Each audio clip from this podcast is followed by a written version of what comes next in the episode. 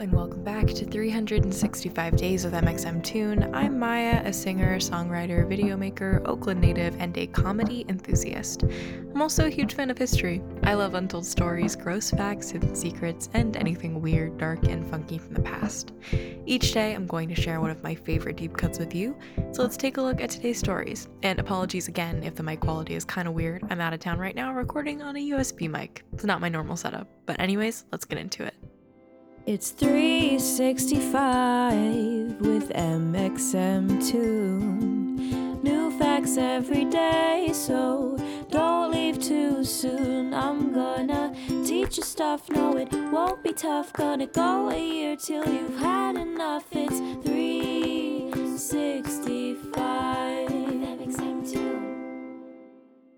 On this day in 1993, The Late Show with David Letterman aired its first show on CBS, launching a late night TV rivalry between NBC and CBS that would cause controversy, yes, but also bring some of the best TV comedy to the 1990s.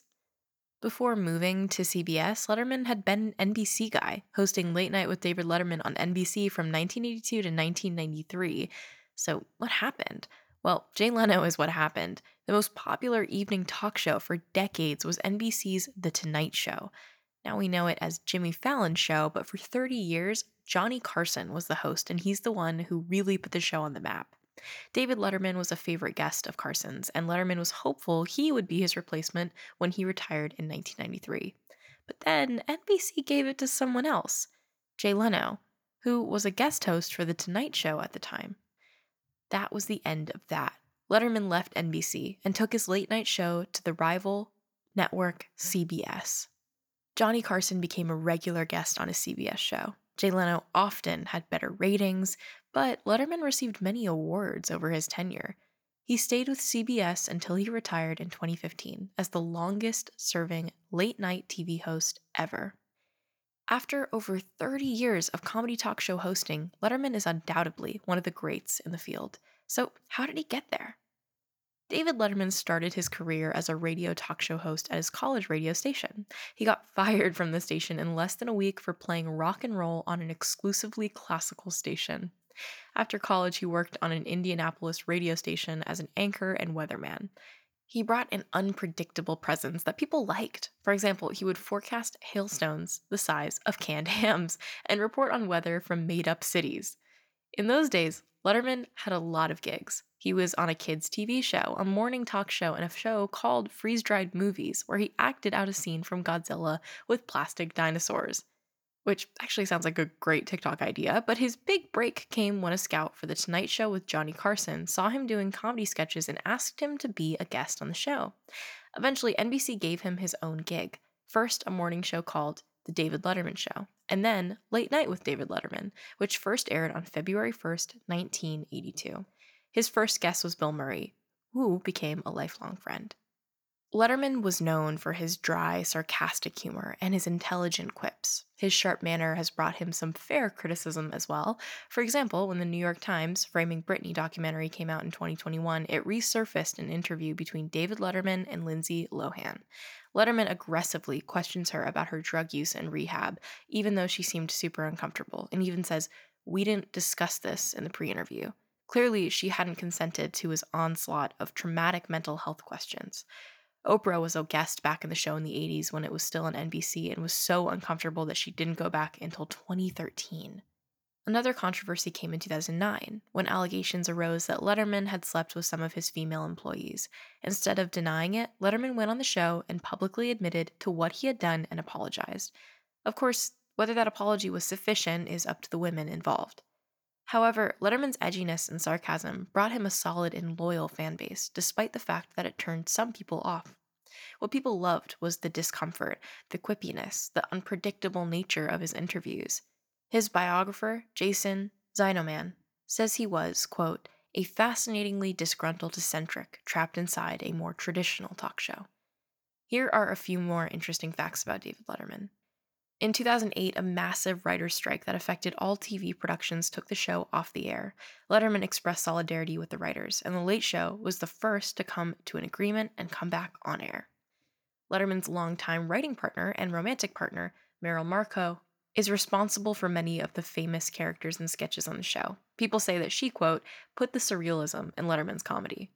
David Letterman is now sober after confronting a drinking problem when he was 34. He said that he was drunk 80% of the time and finally sought a solution. He has also addressed his intense anxiety and hypochondria that lasted from 30 to 40 years. He found remedies in transcendental meditation and medication. Letterman was such an average student that he later endowed a telecommunications scholarship at his college that would prioritize students who showed creativity, not grades. He called it a scholarship for C students. Now, let's talk about music. On this day in 2020, the MTV Music Video Awards got a pandemic update. Two new categories were awarded at the ceremony. The first was Best Music Video from Home, which went to Ariana Grande and Justin Bieber for their song Stuck with You. The second was Best Quarantine Performance, and that was won by CNCO for their performance of Unplugged at Home. Like other award ceremonies in 2020, the VMAs had to get creative about how to hold a ceremony in a pandemic. It was August and the pandemic was slightly lifting, but cases were on the rise again for the second time across the world. So, for the VMAs, the events of the night included virtual acceptance speeches from people's own homes or locations, hosts introducing acts against digital backgrounds, and a few outdoor performances. It was a weird year, but everyone participated with positive attitudes and, of course, high fashion face masks. And now for today's final segment, I'll be going back into my own photo archives to see what I was doing on an August 30th in my life.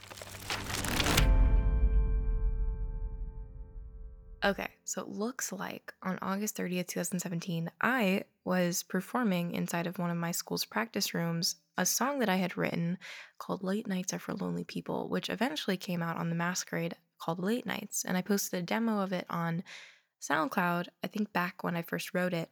But here's a video of me performing it in the background of uh in my school. Just a friendly reminder, I do not know how to play piano. Never never took lessons. And it's really weird because I sound exactly the shit out on same.